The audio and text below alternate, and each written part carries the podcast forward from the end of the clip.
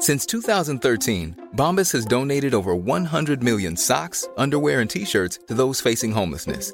If we counted those on air, this ad would last over 1,157 days. But if we counted the time it takes to make a donation possible, it would take just a few clicks. Because every time you make a purchase, Bombas donates an item to someone who needs it.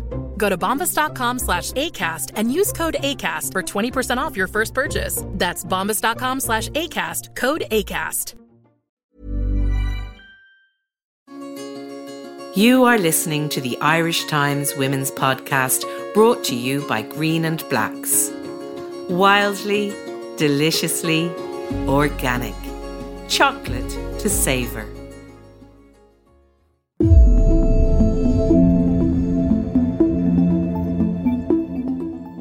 Welcome back to the Women's Podcast. I hope you're all feeling rested and had a lovely Christmas, whatever way you celebrated, whether you bothered with the turkey or you didn't. I was in a friend's house myself eating goose, and let me tell you, I was delighted not to have to be in charge of that particular meal. I'm going to try and keep the Christmassy mood going as long as possible, well into January anyway. I'm definitely keeping the lights up longer. And even though the tree is starting to look a little bit weary, that's going to be staying all lit up in the sitting room as long as possible too. Now, this episode is our annual look back at the podcast at our best bits, and it's always a great thing to do and remember some of the wonderful people we've had on. And as you know, we were nominated for Best Podcast in the Journalism Award, so we hope we've been doing something right, and we hope we've brought you some distraction and also some valuable content regarding the pandemic. And obviously, this year we had an awful lot to talk about. We tried to make sure in these best bits that we put in enough non pandemic related content too, because I think we all need a bit of a break from that. So we've clips from our normal people episode, our Black Lives Matter piece, and that excellent interview that Kathy Sheridan did with Jenny Murray about her book Fat Cow, Fat Chance. But of course, inevitably, there is a lot of pandemic in there too. And the first clip I want to play for you is our interview with Sinead O'Connor early in lockdown. So this was her on the subject of always being outspoken, but not always being respected for it. I asked her if it makes her happy that people now appreciate the brave stands she has taken in the past, like ripping up the picture of the Pope and speaking about abortion. So here she is, Sinead O'Connor. It never mattered to me if they didn't, because the way I feel is art, an artist's job is to. I mean, when I grew up, we learned history, and how we learned about 1916 was they spent the first year teaching us about the poets and the playwrights and all that. And you, what you learned was the power of art, and what I mean, there were riots in the streets over over plays in Ireland, you know, and and so there should be, you know. So like what we learned was an artist is somebody who eh, creates conversation where conversation is needed and gets the fuck out of the way quick because you know it's none of my business what anyone thinks of me. You understand? And even if you get people angry, that's good. They're up out their chairs and they're they're talking about it. Better to be angrily talking about it than not at all, you know. So it never bothered me really. But I did shed a little tear um, over the Time magazine thing.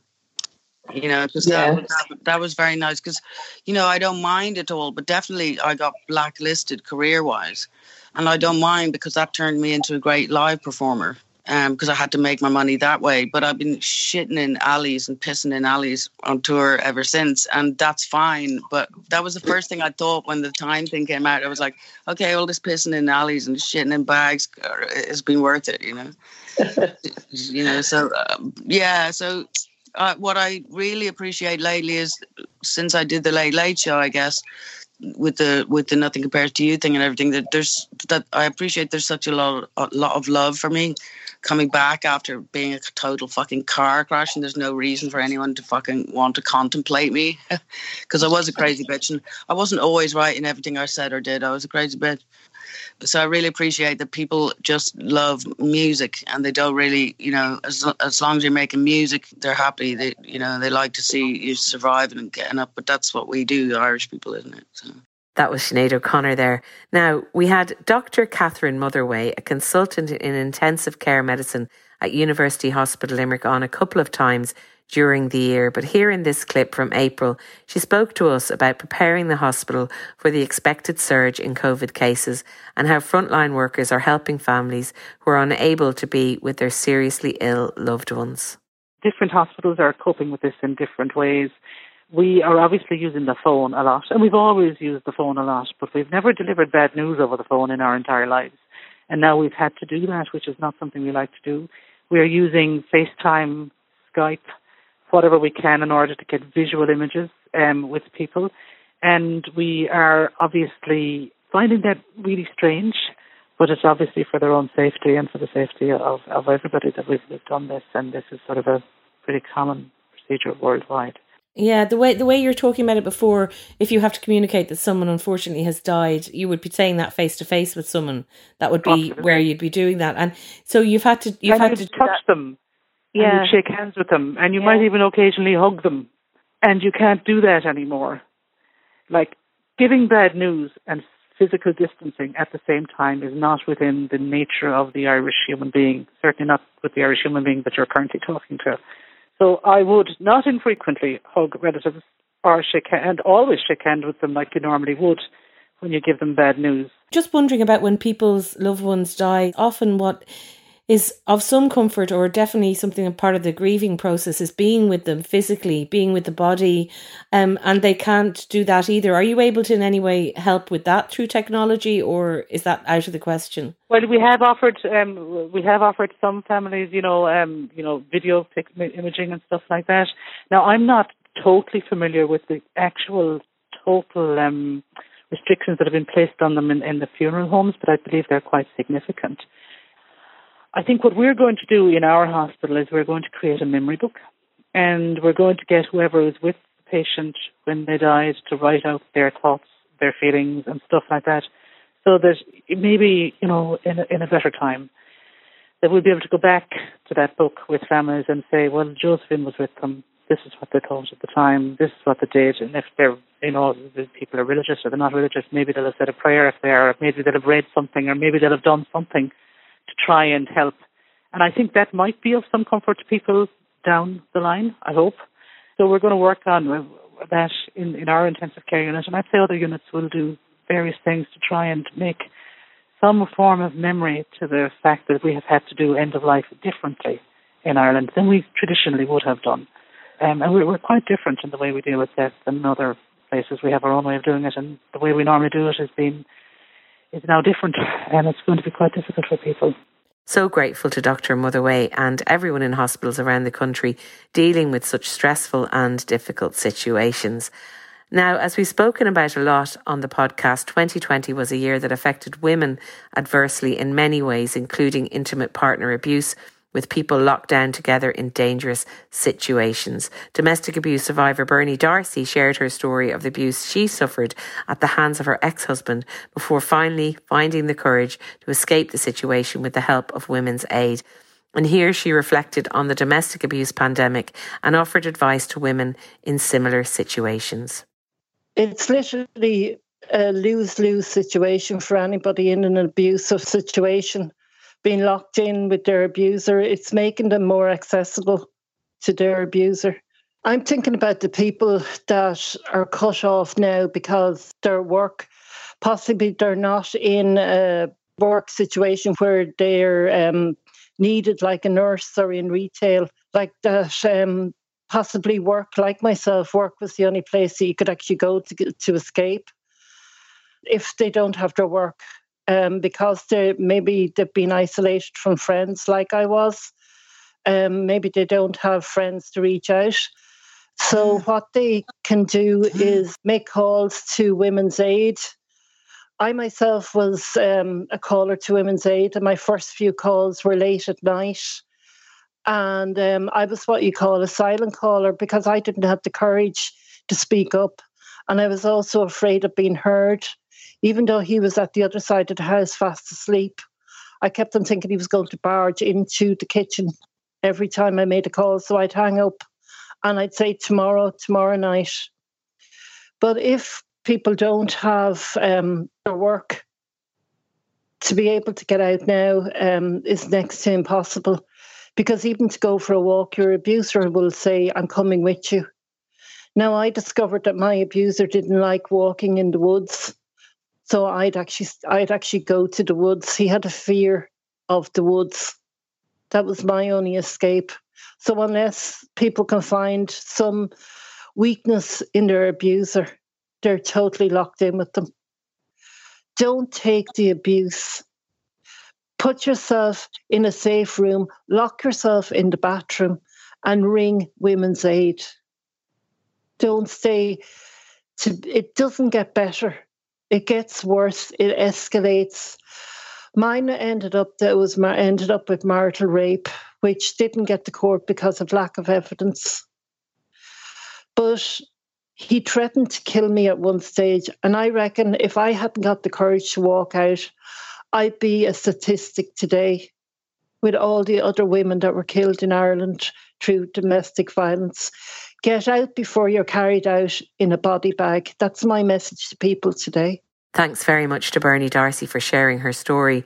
Also in April, Sinn Féin leader Mary Lou McDonald spoke to us about contracting COVID 19, the impact on her family, and exactly how ill she became.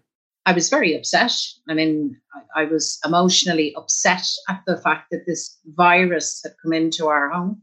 And uh, I suppose then you worry. I like I've got I've got you know family, and you you worry about that. But look, I, at the end of the day, I, I have understood all along that I got very very lucky. I mean, I wasn't hospitalised.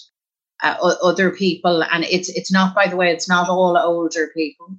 That's not true. Other people have ended up in ICU and weeks on ventilators and all all of the stress that that and, and the peril that that brings that didn't happen to me. So my overwhelming sense i, I think really throughout it has been the, the one thing is is, is this. My, i got tested and then i waited for 16 days for a result.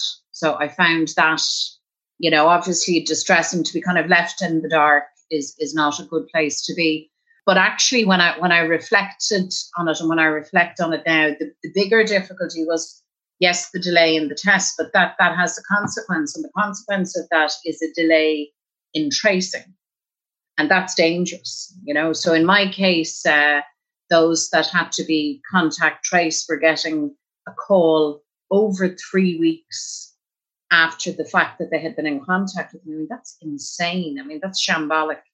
It can't continue. I know there's been some actions taken to correct for that, but you know, the, the big announcements have to be matched by what's actually happening on the ground.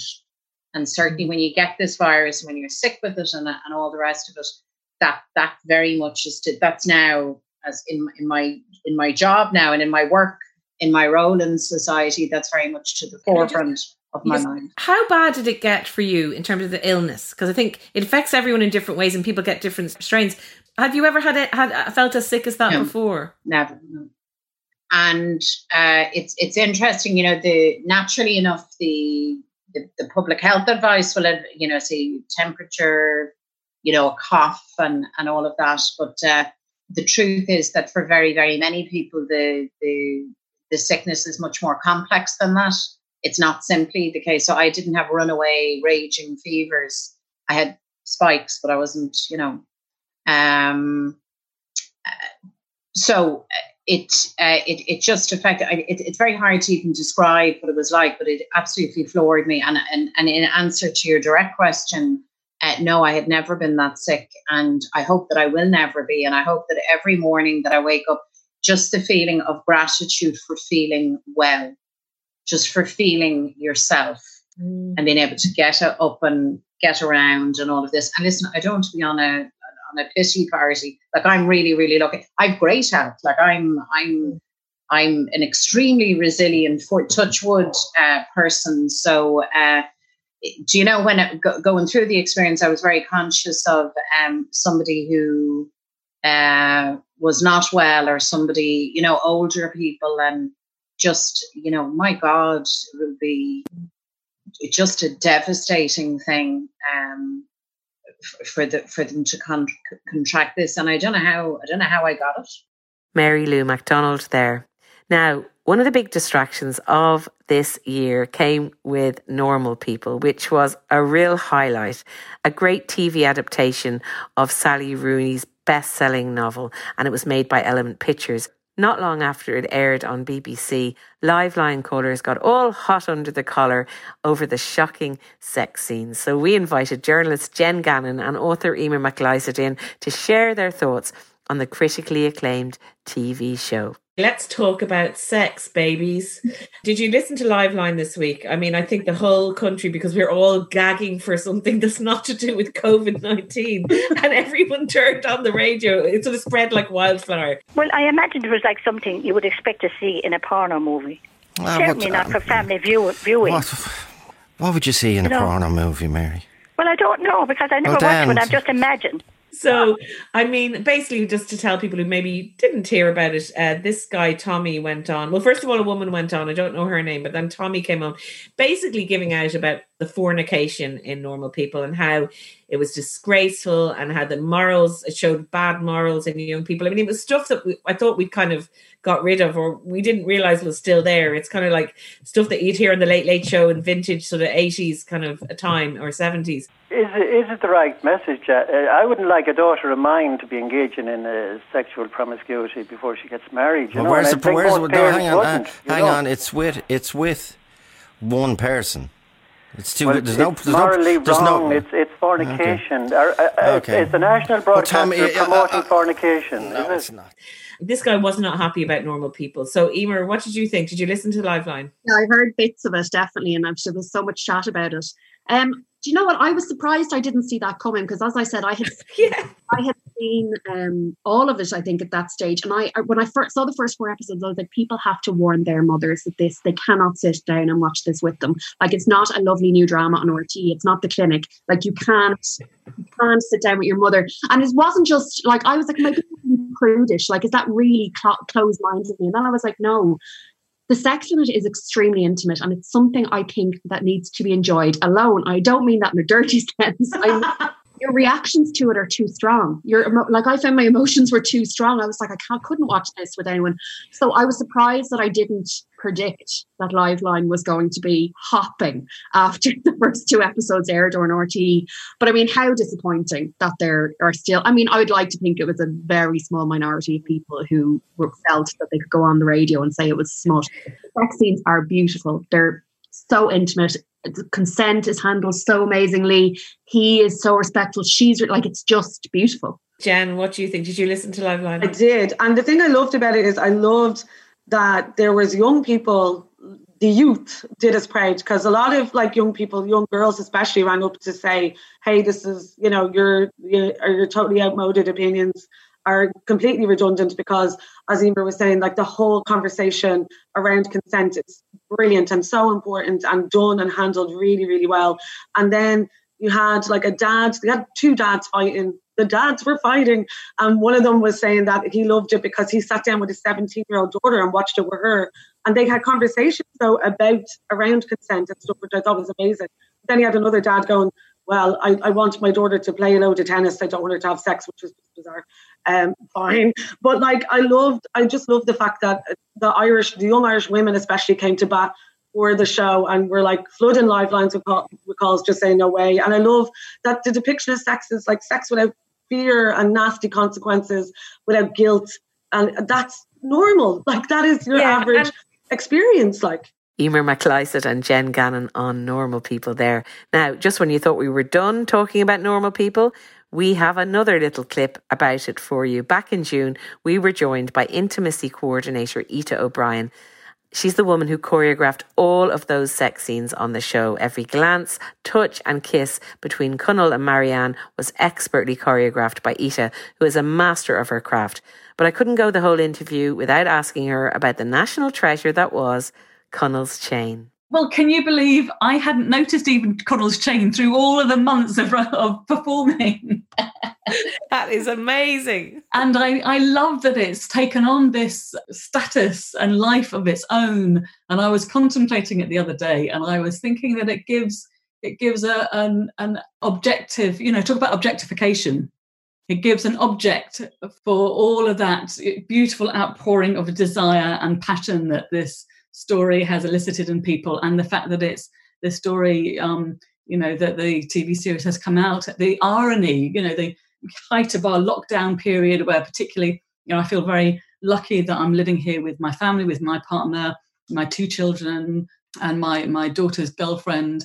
So I still have that physical contact and that vibrancy in the house. But I really feel for people who are living by themselves or perhaps have partners that they're you know not able to be with. So I think that's partly why this you know this, it was always going to be beautiful. But I think the height of of the resonance that it's it's captured it with people around the globe is partly because of that, and then perhaps just this chain is a personification of of that desire. I don't know, but I think it's a great thing, and it's it's very funny, and um and I love it. I love it. I, I'm I'm still getting over the fact that it didn't factor in your in your um, coaching or coordination at all. That's amazing. Because actually, when he was talking to the counselor in the last episode I watched, the chain is visible there too, and I think it's about his um you know it's it's the masculinity femininity and the vulnerability i think is what it is. It also brings there's a sexual element but there's also just a reminder that he is struggling with his feelings and trying to express himself and the chain kind of personifies that a little bit for me as well. That's all my own stuff.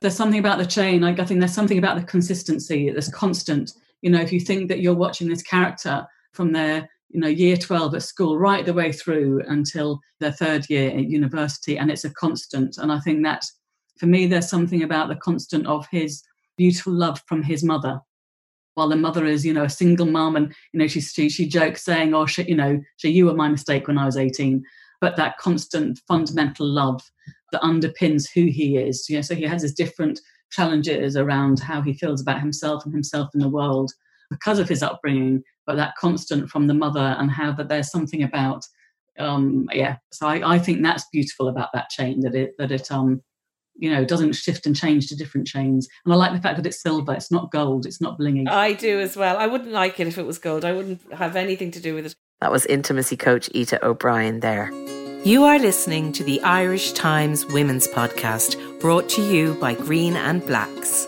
Wildly, deliciously organic. Discover a different kind of dark. Now, as well as the pandemic and normal people, the year 2020 will be remembered for much more. It will be remembered for George Floyd and his final words, I can't breathe, as he lay dying, the knee of a Minnesota police officer on his neck. The incomprehensible killing of Floyd, a father of two, shone a light yet again on the pervasive racism experienced by the black community all over the world. The protests in America saw people express collective outrage and solidarity. In Dublin, thousands gathered to do the same, kneeling together in silence and calling for an end to the direct provision system. Three young black Irish women, Amanda Adewale, Toby Lawal, and Felicia Olusanya, aka FeliSpeaks, came on the podcast to discuss their experiences of everyday racism, the events in America, and the ways in which white people, with all of the privilege we benefit from because of the colour of our skin, can become part of the solution rather than the problem. In this highlight, Toby tells us why it's not good enough to not be racist. We need to be anti racist. First of all, I think I'll say as human beings, inherently we don't like to think we can do bad or be bad towards others, but we can. We are all capable of being both good and evil. And I think sometimes when you do tell people that, oh, racism is alive and well in Ireland, they think, oh gosh, as you said, I'm not racist. I can't believe there's people out there that think like that, that say things like that. And there is. And I think you need to remove yourself from the dialogue, first of all, and sit back and think, okay, this person who is black is telling me that there is racism in this country. How can I, as a person, first of all, educate myself on the topic? And when I say educate yourself, social media is there. You have the news. Um, you can talk to people, you can watch videos. And I almost think sometimes people have that opinion that it's up to you to educate them as a black person. And I kind of find that rhetoric is n- not that people are outwardly saying it, but I have I have had people say to me, "Well, you should educate me," and I say that's not my place.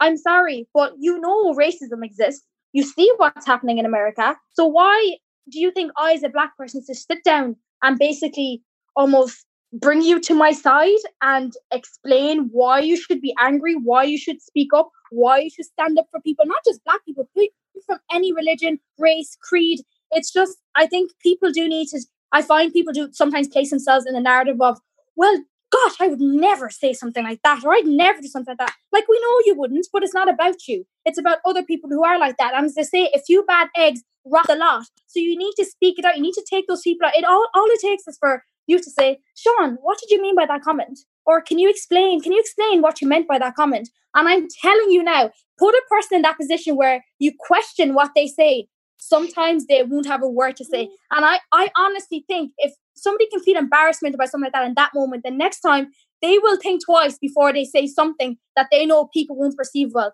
But it's when people laugh nervously and look away, tell mm. you they didn't mean it like that. You're taking it up the wrong way. They didn't mean any harm. That's where the problem is. And you are being complicit. And if you say you're racist, you're not racist and you're being complicit. I'm sorry, you are. I that's just my personal opinion. Like that's the difference between saying you're like being um, anti-racist. You have to actively show that you are with the black community, that you are open, that you're willing to understand, that you're willing to, even though you can't put yourself maybe in that person's shoes, that you can understand the struggle and understand your privilege in the sense that you get up every day, you go out, you don't have to think about whether you're going to get refused from somewhere. You don't have to think about whether when you go to work, you're going to have to fight to get a new position. You don't have to think about whether you go to a nightclub and somebody's going to say something to you about your hair, your color. Like, it's just, yeah, I definitely think in Ireland, students, adults, you just need to learn to just speak out, take a stand, and not just kind of passively say, oh, well, because I'm not racist, I'm not a problem. That's not really an issue that I need to deal with.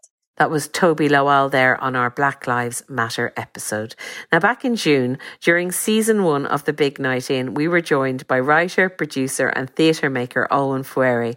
Olwen spoke about her idyllic childhood in Connemara, about her extensive body of theatre work, and in this clip here, she opened up about her views on marriage and family and why she decided to open her relationship. Well, it's a bit difficult to talk about it right now because you know you want to be sensitive and everything like that. But I, I guess you know, I, I, guess certain things happen in certain times of our lives, and um, and we have to, you know, we have to make a decision. And I think love is something you have to honor. Um, you shouldn't walk away from it.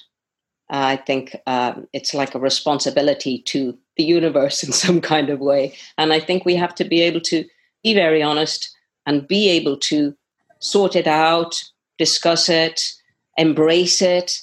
Um, and I've been very lucky to to have um, a partner who has embraced it, not necessarily happily, but you know, this is how it's been. And um, and of course, things change all the time, and I I don't really know how what the future is right now. But um, but I think the other kind of relationships that I find very interesting to analyze and um, and interrogate is you know the whole concept of family and family relationships because I mean I, I'd be very Marxist in my view in relation to family that you know like that, that the idea that the family is a kind of ideological apparatus um, which is uh, functions to I'm, I'm actually got it written down here. Um, functions to promote values that ensure the reproduction and maintenance of capitalism. The family is described as an ideological apparatus. This means it socializes people to think in a way that justifies inequality and encourages people to accept the capitalist system as fair, natural, and unchangeable. One way in which this happens is that there is a hierarchy in most families which teaches children to accept that there will always be someone in authority who they must obey, which then mirrors the hierarchy of boss worker in paid employment in later life.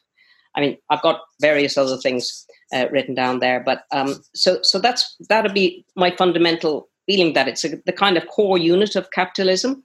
And the other thing is, what I find quite horrifying in the Irish Constitution is Article 41, where it says the state recognizes the family as the natural, primary, and fundamental unit group of society and as a moral institution possessing inalienable, imprescriptible, whatever that means, rights, antecedent and superior to all positive law. I find that actually quite alarming and a bit frightening. The incredible Olwen Fouéré speaking to us there back in June. Now, in some more non pandemic related content, back in August, Jenny Murray spoke to Kathy Sheridan about going on her first crazy diet after university. Her mother was disgusted by her weight gain. She went to her doctor and he put her on black bombers, which led to her dramatic weight loss. And a tutor at university noticed the weight loss and intervened. So Jenny spoke to Kathy Sheridan about it on the launch of her book, Fat Cow, Fat Chance. Well, my father was working in Turkey and my mother had stayed with him. So they decided they would come back, they'd drive across Europe and they would take the boat to Hull, uh, from Rotterdam to Hull, because obviously I was at university there. And it's funny, it's very common actually for students to put on quite a lot of weight in their first year. Largely, I think, because they come from home where they've probably had a very good and healthy diet they end up going to the canteen a lot, eating chips and goodness knows what, not very healthy food, buying burgers. I mean, there weren't so much so many burgers in my day, but there was a lot of chips. Um, making toast in the student house, going to the bar for the first time, and beginning to drink alcohol. So I went from nine and a half to eleven and a half stone. I'm standing there at the ferry terminal. My father drives straight past me, waving like crazy. Eventually, he stops, jumps out of the car, comes, hugs me. Oh, lovely to see you. My mother doesn't move from the car. I get in the back. She waits a bit. She turns around. I says, Oh, God, what's happened to you? You look like a baby elephant. And just rampaged about the fact that I was fat and didn't want to come and see my student house, wasn't really interested in coming to see what was going on. She was just furious. My long hair, I suspect she didn't please her too much either. I wanted to look like Cathy McGowan, and I just looked like a fat Cathy McGowan. Um, so later that evening, I got a phone call telling me that they had arrived home and my father had been so upset by all the arguments that had gone on that he'd had a little prang with the car on the way home. And clearly that was absolutely my fault for being so awful. So I went straight away to the health centre attached to the university and said to a young doctor there, look, you know, I've put on a lot of weight, I've got to lose it. So he said, okay, well, I can help you. I'll, I'll give you some pills that will help you lose weight. So I happily took the pills, obviously, they were given to me by the doctor. Um, and I went on my first crazy diet, which I'd found in one of the magazines. We're talking 1968, 69 here. And it recommended eating nothing but tomatoes and boiled eggs at every meal. To this day, I cannot eat a boiled egg and a tomato on the same plate. I can eat them as separate entities, but I, if I saw them on the same plate, I would just be sick. I went down to around seven stone, at which point my tutor, who was a lovely, lovely man, said, Look, Jenny, we have to have a conversation. He said, You've lost far too much weight. Your work is not as good as it was. You're very up and down what are you on? Um, offended, on, I'm not on anything. I don't take any drugs. I never have. I haven't even smoked a spliff. And he said, no, no, no, come on, you're on something. What is it? And I said, well, only the pills the doctor gave me.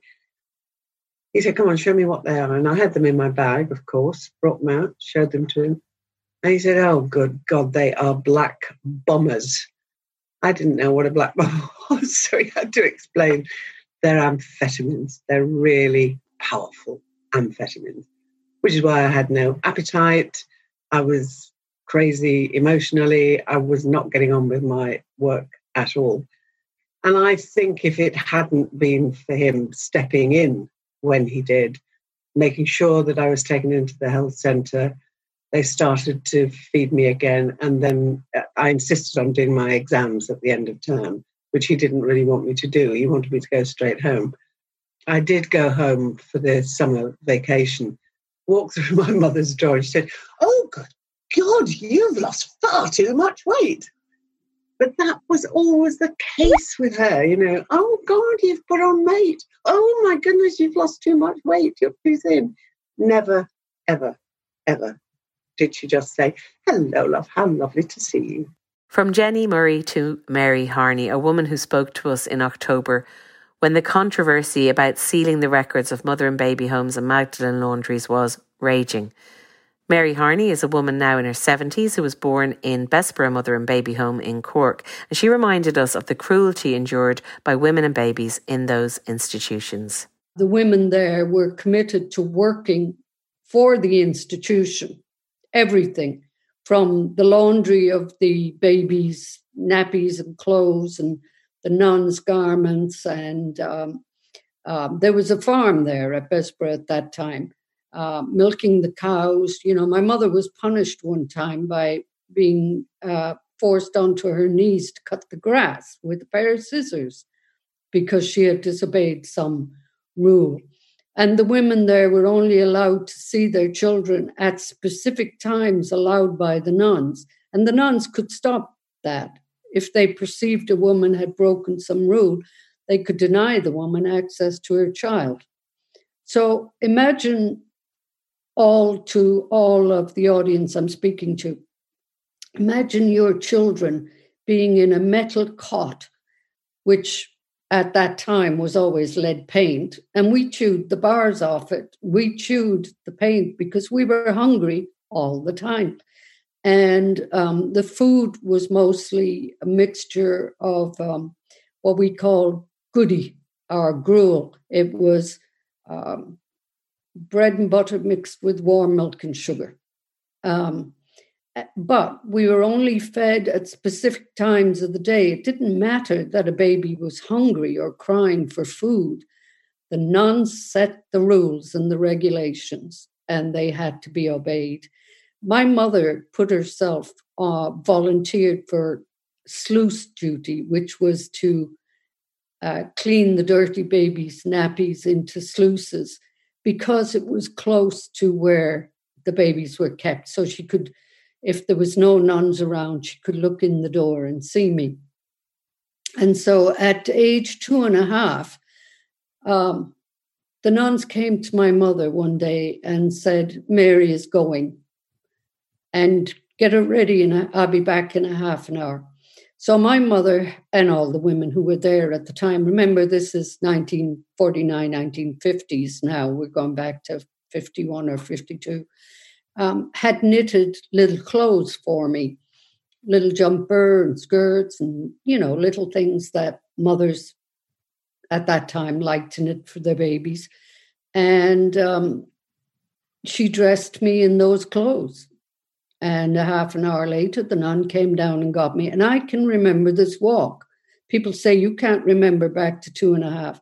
I can remember the walk because I was immediately taken at the door of the um, the children's room by a nun, and she held my hand and walked me to the end of the corridor. By that time, my mother had been the door had been shut on my mother again, so my mother never saw me again and was not.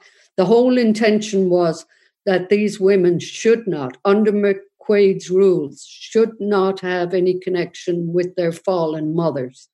So, to my mother standing there watching her little two and a half year old, she was never to see me again.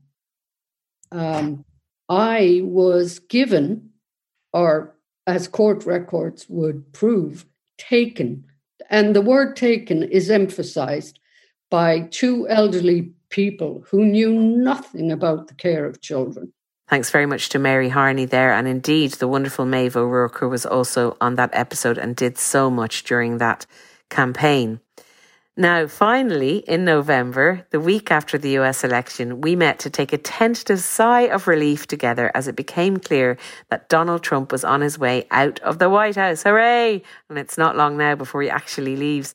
The amazing, unapologetically rude, feminist Mona Eltahawy joined us on Zoom from Canada to give us a bit of a reality check and remind us why we always need to be vigilant when it comes to women's rights. We have Donald Trump to thank for something, she said. He said out loud what others only dared to whisper.